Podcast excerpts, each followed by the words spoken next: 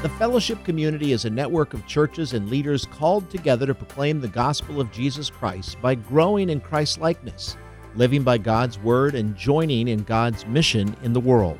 Leadership pipelines are key for church planting ecosystem. A problem that we had was how do we create a leadership pipeline of innovators when we've trained people not necessarily to be innovators, but to preach great sermons and to do hospital calls. It's just a totally different kind of work. So we really had to work at widening the plausibility structures for who can do this work and who we can include in this mhm. work. This is TFC Conversations, an audio and video production from the fellowship community.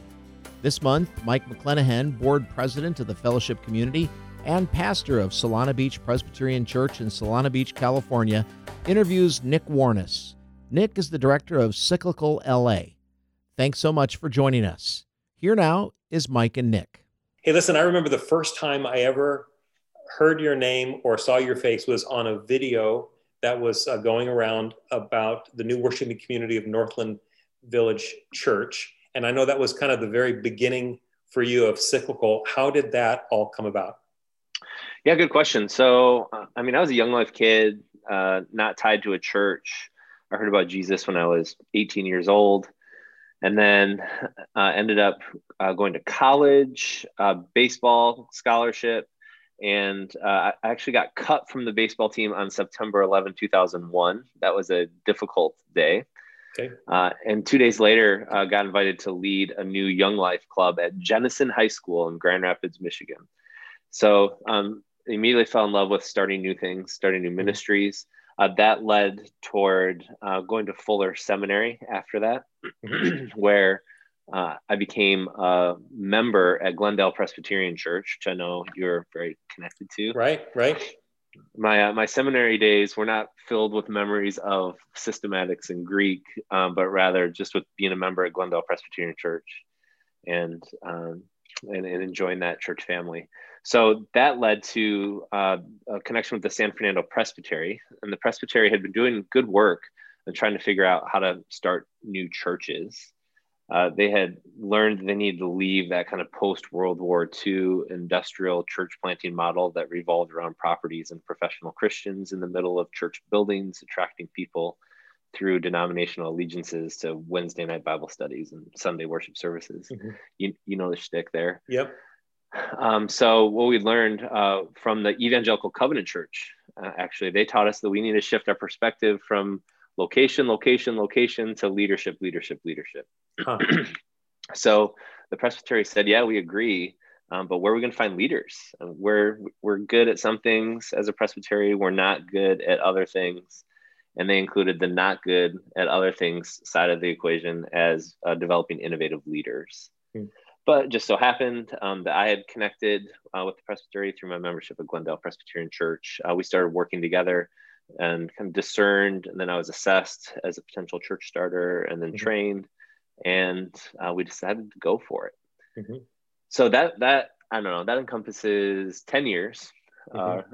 right there. But what ended up happening was uh, we imagined how can we be a small church that generates multiple churches out of our small church. Mm-hmm and that was really uh, the start of a lot of the innovation. There's great things that happened with Northland Village Church, from art walks to brewfests. Mm-hmm. To, yeah, that's you know, Nick. That's the thing that I got most excited about when I saw your video. Was we were right in the middle of our conversations of what it means to be a missional church, being on mission mm-hmm. with God, and uh, what does it mean to move into the neighborhood. And when when I saw that video, that's exactly what you did in Atwater, yeah. just south of Glendale, between Glendale and Los Angeles um, and I thought, wow, you guys are doing it. You're you don't have any programs except what you're doing to serve the community. You gotta let them set the agenda. I thought that was cool. Yeah, listening to neighbors, you know, being in mutual relationships with neighbors, all the missiological miss, missiological things that we want to encourage people toward. Yeah, uh, we started embodying. It was it was fun. It was a fun ride. Uh, what came out of all that, uh, but at the top of that list was generating these 15 new churches out of our church in the first five years so yeah, that generative time, um, I just yeah, I hold really closely in my heart is a, mm-hmm. special moment in life ministry. Yeah, and then you and I met for lunch. Amy and I met with you uh, in Glendale at Golden Road. Had a great lunch, and um, and I was interested in finding out more about cyclical because we were talking about how do we plant churches in the San Diego Presbytery, and so that was four years ago. We developed a partnership with cyclical to create cyclical San Diego, uh, which has been really transformative for us as a, or at least beginning of transformation in our presbytery, which has been a cool thing. So, how has cyclical, how has cyclical grown? Well, first of all, before we ask you that, give me just what before we get off of church planting quickly here. Give give us what kind of the unique thing about cyclical, the the cycle of of church planting that makes cyclical cyclical. I mean, it just tied a lot of it to our our what was already there with our Presbyterian system. We have the whole inquiry phase, you know, of ordination. Mm-hmm. And I just think it's really beautiful that we provide this year for people to inquire uh, is this really what we want to do? And then all the multi tiered relationships that go with that as you're working with people, discerning the Holy Spirit and community, all that kind of stuff. Mm-hmm. mm-hmm. So when we gathered our those original 15 leaders uh, to create what would soon become Cyclical LA, um, what happened was people started showing up who were thinking about starting new churches mm-hmm. to these mm-hmm. trainings, to these gatherings. And we said to these discerners, like, hey, if you want to come gain these competencies with the starters, you can do that. But actually, the season that you're in of discernment is really important. We want to tend to that really well. Mm-hmm. So we just separated them out and said, okay, let's work with discerning church starters. And sometimes discerning church starters become church starters. Let's work mm-hmm. with them too. And sometimes church starters, sometimes it turns into churches. Mm-hmm. And let's work with local churches as well to identify the next generation of discerning church starters. Yeah, I love that. So, so that so your leadership model, you you've said you you're you're not just planting like planting a tree, you're actually growing a garden. You're you're yeah. growing a garden of leadership, and out of that garden comes a lot of of good things. So that's cool.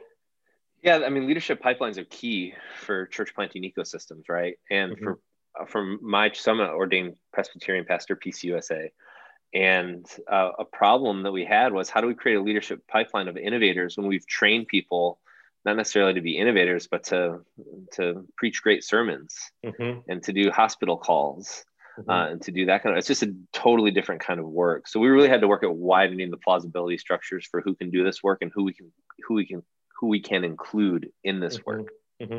Yeah, and like you said, it it ties into some of our Presbyterian ethos and polity you know, our book of order actually says that we should be re- ready to risk our lives for the gospel. And yet, Presbyterians aren't really known for shrewd risk taking and innovation, but it really is part of our story. And then it also, in a very tangible, practical way, this pro- the cyclical process also jives with our denomination's um, a new worshiping community effort. Yeah. So there's right. grants to be had and good partnership through cyclical. So now, so uh, all these years later, after you started Northland Village Church, um, started cyclical LA, uh, we started cyclical San Diego. How has cyclical expanded? What's what's happening? How do you describe cyclical now? Oh, good question. Um, so yeah, we started cyclical LA what six years ago, I think. And then my coaches and mentors said, "Hey, you need to be ready. Other denominations, middle, upper judicatories, are going to be interested and want to talk." So that's when I started Cyclical Incorporated. Um, and uh, we had a good run um, up up to COVID. I, th- I, think we started like 17 ecosystems around the world, lots in Canada, lots in the United States, one in Europe. Um, and yeah, the, the fruit's been strong. It's been around church starting though, but what we came to understand the last year is that uh, the processes that we've put together really fit best with an overarching umbrella of faithful innovation. Hmm over and against just church starting. So our mission statement used to be uh, to create and sustain churches, no, to create and sustain ecosystems for starting new churches. Okay. And that was, you know, lovely and accurate, and also potentially the least inspiring sentence in the history of humanity. So we wanted to get something a little more thrilling. We moved uh, away from a mission statement to uh, Simon Sinek's "Why, How, What" framework. Hmm. So we start with a why statement now, and so, kind of our center why statement is God's love for the world, inspiring faithful innovation through the church. Mm-hmm. So, hopefully, you can see that that now certainly allows us to include church starting. So, we're going to keep trying to start hundreds of churches all over the world. Mm-hmm. So, how do we do faithful innovation? Certainly through starting new churches. Yeah. But we've also added some other hows to this. So, how are we going to do faithful innovation? Well, we're going to write books. And so we started uh, cyclical content actually with Mike's son, Brendan, mm-hmm. who's done a brilliant job of starting a publishing company with us. Mm-hmm. mm-hmm. How are we going to do faithful innovation? Well, we're starting cyclical social enterprise. Which is gathering CEOs and executive directors uh, for mutual collegiality, but also for identifying and bringing up the next generation of entrepreneurs doing discipleship in the marketplace. Hmm. We're starting cyclical full circle, which is working with existing churches to create cultures of experimentation for the purpose of making new disciples. Hmm. And we're going to work at making new disciples in existing churches by doing experiments, basically better aligning with the mission of God. Mm-hmm so yeah, all these new hows are popping, which is really exciting, mm-hmm. and uh, I think gives us a lot more space to to be who we really are in supporting the church. Yeah, and you, so you wrote a book. Uh, you, you you actually gathered some of your cyclical folks around the country to write uh, "Faithful Innovation" to talk about post-COVID church, which is a great uh, tool. And we're working on a book uh, in the San Diego Presbytery, Cyclical San Diego. We're working on a book to build on this idea of uh, growing a garden um, of leaders. So that's really that's really cool. So I know that right now everybody's talking about what's the new normal. People are talking about pivoting, um, talking about how are we going to do things differently. I know of a church that uh, has called a new staff member to do an online new church, um, or at least pursue that. What does online look like for us? So, so I think you said it, but what is it about innovation that is so important, especially when we're talking about to Presbyterians, right? You know the joke, how many Presbyterians does it take to change a light bulb? I don't. I probably a committee joke though, I would assume was coming. no, whoever said anything about change. Oh, it's even okay. Better. Okay, so so so we're not all that great at innovation. We, you know, we, you know, we've always done it that way, is what we always seem to end up saying. And we fall back on our tradition, we fall back on the parts of our polity that we think are, you know, the kind of the, the bedrock, but it, it really keeps us from changing.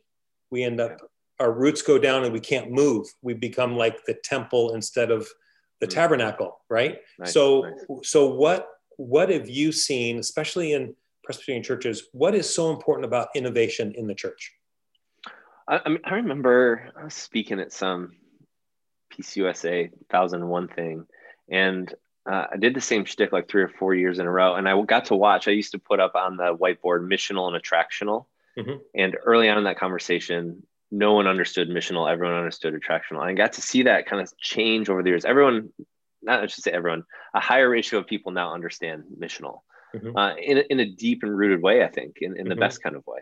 Yeah. Um, and then I got to see the same thing happen as people began to understand technical leadership versus adaptive leadership.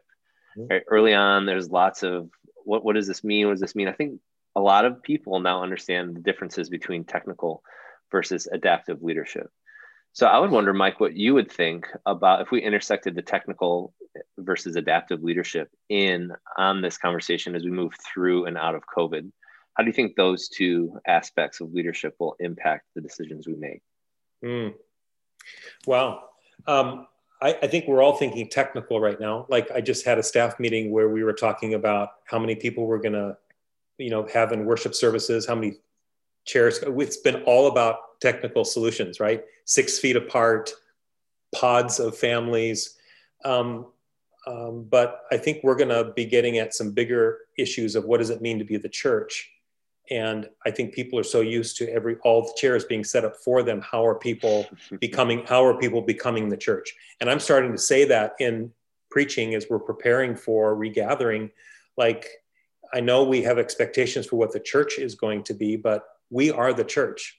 Remember we don't go to church. Are, and i think that's a, a, an adaptive shift for people to take responsibility. I'll, I'll give you another example. For me we have gone through two years of encouraging our people to spend time alone with God, um, to grow their intimacy with God, rather than just expecting the church to do more programs. What they find is that the longer you're in a church, the more likely you're to complain that the church doesn't provide what you need, and you're more likely to leave the church. And I think the, there's an adaptive. So technically, we think, well, what new classes, what new programs can we provide for people? Right. When really, the adaptive shift is, I, I think this is adaptive is how do we make disciples?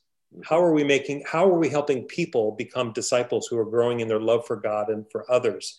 Mm-hmm. That, that to me is more than how do we do things better? It's shifting what we do. It's pivoting and I think that for me, I think COVID is stripping away some of the things that are creating new room for those kinds of questions. Mm-hmm. So, what are you what are you finding? What are you? Yeah, finding? I mean, I, I just I agree. I mean, the technical changes can be difficult, um, and I want to honor those, um, but they are achievable. There's clear metrics on them. Okay, so now your worship facility, your church building can hold a thousand people. You can only be at 25%. So 250 people. How are we going to spread? I mean, it's going to take some work and some sweat, but you'll be able to figure that out. Mm-hmm. Adaptive change, especially as we move through and out of COVID, feels like really challenging work. Mm-hmm. mm-hmm. It's always really challenging work because the metrics aren't clear, the protocols aren't there. Yeah. So, the thing I'm worried about and what you're seeing around the country and around the world but I feel like um, bandwidth is low as we come through and out of COVID.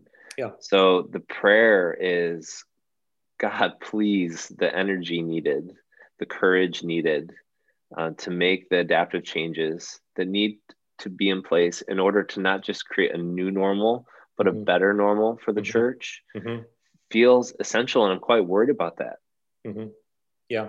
And can we let, I think the I do think I think that the technical change, the difference between the old technical problems and the new ones is that they may be achievable, but we've never done it before, and it takes so much more energy, and to get everybody on board together, and then the fear of, especially in churches like ours that are well established, is making decisions that will be offensive to people. And right now, mm-hmm. we are in such a divided world mm-hmm. with little face-to-face communication it's so easy to offend and i think people are shifting to other churches i think it's very discouraging and depleting for pastors and leaders to think about doing anything creative and innovative mm-hmm. and what one of the things i've found and i wonder what you think about this is that innovation and um, leadership right now is really best done in community we're longing for support from each other to hear each other's stories, to see what we're trying, what are we doing differently, what's working, what's not working, and honestly, a place where I can say, I'm exhausted. Mm-hmm. I don't know if I don't know. I, I, don't know. This is this is a rough week, and mm-hmm. during innovation, it's hard. It's hard work, mm-hmm. right? So, anyway, I, I, you know, I when when you say the word innovation, I'm wondering how many people think, well, there are innovators there are early adopters and there are laggards. yeah. You know, we can how do, how do you how how can people who are not used to leading change? I mean, you are innovations in your blood. Mm-hmm. It's in your DNA. How do you engage pastors who were not naturally innovative in innovative conversations? Have you um, heard of uh, what's it called, genius syndrome before? No. Um, it comes from a book called The War of Art by Steven Pressfield. Hmm. I would highly recommend it. It almost reads like a little devotional.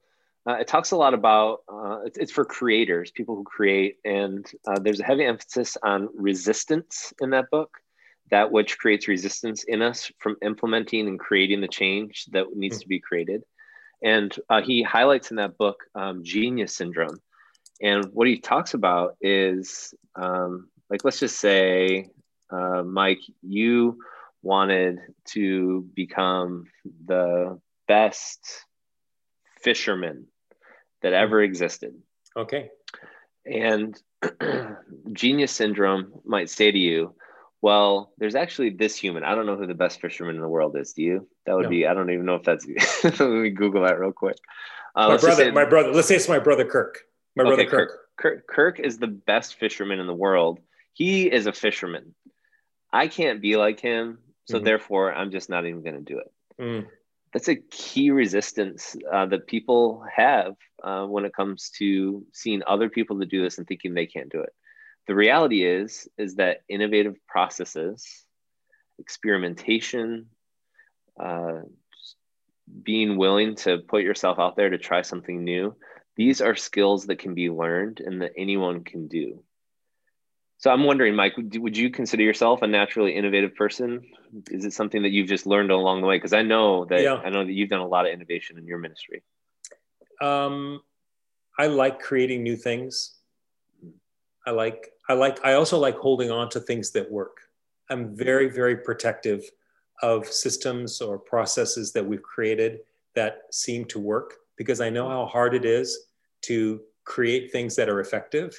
Mm-hmm. So my problem is I don't want to let go of the things that have been working because I know how yeah, much well I know I, I I I know how much work it takes to do that other thing. So mm-hmm. um but I um I'm not sure. I, I think I'm I think I'm naturally uh, inquisitive and curious about what else we could be doing differently to make it better. Right. Yeah, because I, I think, and I don't want to speak for you, but I've known you long enough where there is a, a undergirding foundation of discontentment uh, with the quote unquote results that we're getting in mm-hmm. light of having the gospel, having the good news with us, mm-hmm. and just seeing decline after decline, uh, at least in the church in the West. Yeah. And man, I think we can just do better. Mm-hmm. And I, am totally biased here, um, but certain there's certainly multiple aspects in order uh, that need to be implemented for things to get better. But innovation has to be one of the larger aspects for how we can innovate our way into again not just a, a new normal, but a better normal for the mm-hmm. church. Mm-hmm. Yeah. So, what do you think? Um, what are some good questions for innovation? If if people were to go back to their session or to their leadership team or steering team and say, let's work through a few questions that would help us discover the new thing that God has for us, especially now as we are looking at a post COVID church. What, what are some tools we could give people? You know, something whenever I work with middle or upper judicatories around the world, uh, something they're always concerned with is hey, if we do create a space for innovators, is anyone going to show up? And over and over again, with one exception, people have created these spaces and people show up, and you know what they say every time? Hmm. These leaders show up, a leadership pipeline is created.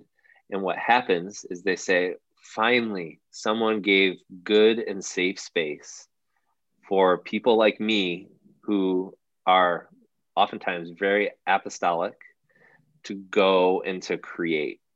So I would just want to ask pastor. I think pastors should be asking, church leaders should be asking, do we have a safe space for the, those amongst us to do the work of innovation? Hmm.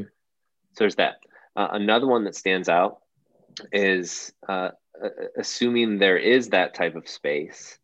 Um, how can we keep those people safe in that space mm-hmm. um, from others who in the church who might not want to see systems changing and moving so mm-hmm. like a, almost like a skunk works of sorts you know that that word a skunk works mm-hmm. it's like a it's, it's like a it's a set apart group uh, in an institution that's safe to just go with r&d mm. and create and try new things and uh, they're going to try 10 things and hopefully two of them really pop Mm-hmm. Mm-hmm. So, so it's sort um, of innovation around the edges, or where, where are the places where we could experiment with some things and see how, and legitimately do an experiment to see does this work, rather than yes. change the whole system or say no, we don't think it'll work. Where do we create the space for the trial and error?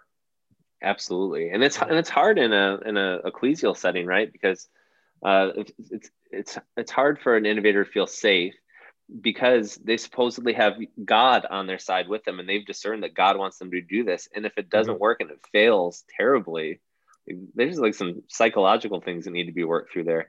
Yeah. But that is completely wrong way to think about it, right? It's a totally wrong way to think about it. Uh, we need to hold things lightly. We need to hold things at the edges. We need to throw seeds, mm-hmm. throw seeds, throw seeds, test, test, test mm-hmm. and then pivot or pattern based off of the results of those tests. Mm-hmm. If we can, if every church can create a skunk works that does this at the edges, mm-hmm. and then we can slow the things that take off, slowly build that into the center and mm-hmm. allow that energy, all the new disciples, all the mm-hmm. creative good work in the neighborhood to really start to filter into the whole of church. I mean, I can't imagine a more exciting place to be. Mm-hmm. Yeah, I think that's that's. Um, I have a in our presbytery. I have a particular heart for younger, innovative leaders, and I actually want to protect them. I, I think what they need is they need people who, I don't know, use use the word safe space. How do we run interference for them? Because yeah. you invite innovators into a system that is often status quo, and they just give up. They go someplace else. So how do we make room in our structures for those innovators? And that's why I think embracing church planting as a presbytery has helped me to think, you know, how do I, as a person my age, champion innovation? And the same thing is true on our staff or within our church. How do we create that's I think that's a really good thing. I'm just thinking as you're saying that, I'm thinking of well, where are those places where we have safe innovation? Um, it's hard when the when the resistance is so strong to change. And um, how do we how do we create that space? I like that a lot. Even i mean so if you're a middle or upper judicatory leader certainly creating a space at the edges for innovation to happen makes sense in your synod or your classis your presbytery yeah. or whoever the listen, listeners are to this. Uh, for local church pastors even if you do have you know a, a, a leadership group uh, that is resistant to change i think what from what i've seen even leadership groups that are resistant to change will do something like create a skunk works a distinct place mm-hmm. uh, to run uh, experiments for making new disciples mm-hmm. and, uh, and then allow those narratives to slowly come on in and shift the life of the church that's a really good move for a local mm-hmm. pastor local church leader mm-hmm. i like that so um, where do we create a safe space what, what the, uh, can you remember those questions you gave uh, safe space um, Mm-hmm. identifying who are who are some innovators mm-hmm. yeah you need those people and they're probably in your midst and if they're not and, and if a too low of a ratio are in your midst then people will want to participate in such an uh, endeavor if it's created well mm-hmm. yeah how do you uh, then actually it's it's you know it's sexy and easy to talk about starting new things mm-hmm. How do you actually create frameworks systems uh, for starting the thing, for doing the experiment. So something like uh, a coaching relationship can be important here. Mm-hmm. Uh, something like um, like what you said, making sure you have a leader out in front blocking for you to make sure uh, no one is getting in the way of what mm-hmm. needs to happen. Mm-hmm. mm-hmm. That kind of stuff. Uh, certainly, processes evaluation on each experiment. Mm-hmm. And then processes of prayer and decision making as to whether or not to continue that experiment, mm-hmm. or, and to scale it, or to uh, let it go. Mm-hmm. All, all really important aspects. I like those. I think my experience in the church and in, in work in the presbytery is that people like new things as long as they don't have to be a part of it. Yeah. so all too often, yeah. you know, for example, we want to reach young adults. Let's start an evening service that nobody has to go to. And as long as we're doing that, but I think, I, I think my, my dream for the church right now is that there is a space where we have stripped away some of our expectations.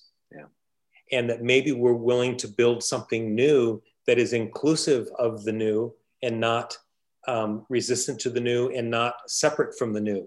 Not just starting something on over there but something that we could all embrace um, nick this has really been a, a great conversation i know we'll talk some more at another time i just would like to close by praying for you and for cyclical can I do that? Thank you. Appreciate right, Lord, Lord, thank you for this time together. I appreciate Nick and for his leadership. I thank you for the way you have shaped him and prepared him for his leadership right now and his experiences in Young Life and at Fuller and at Glendale Presbyterian Church, um, which I have a warm part, warm part of my heart for, um, uh, and and starting Northland Village Church and how that has created this experience of innovation and this desire to see um, churches thrive through innovation.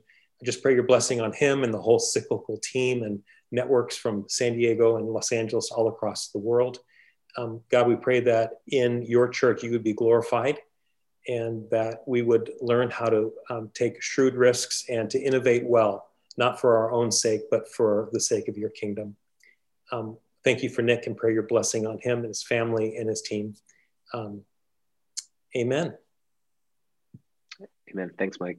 Thanks, Nick.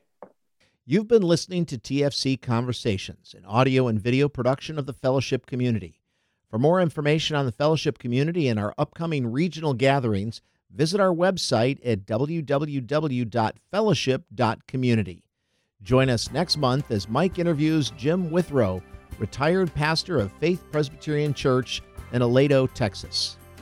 It's been so easy in the Presbyterian Church, as you just mentioned, in my opinion, yeah. to see so much social justice emphasis, but without the disciple making element and the uh-huh. and love and the and the you know the presence of salvation, it just flitters away, it just mm-hmm. dilutes mm-hmm. in so many ways. And I think that's what you know that's what I see in this group is is that constantly reinforcing that you know Christ centered, not just the words, but mm-hmm. making sure that's there in a very genuine way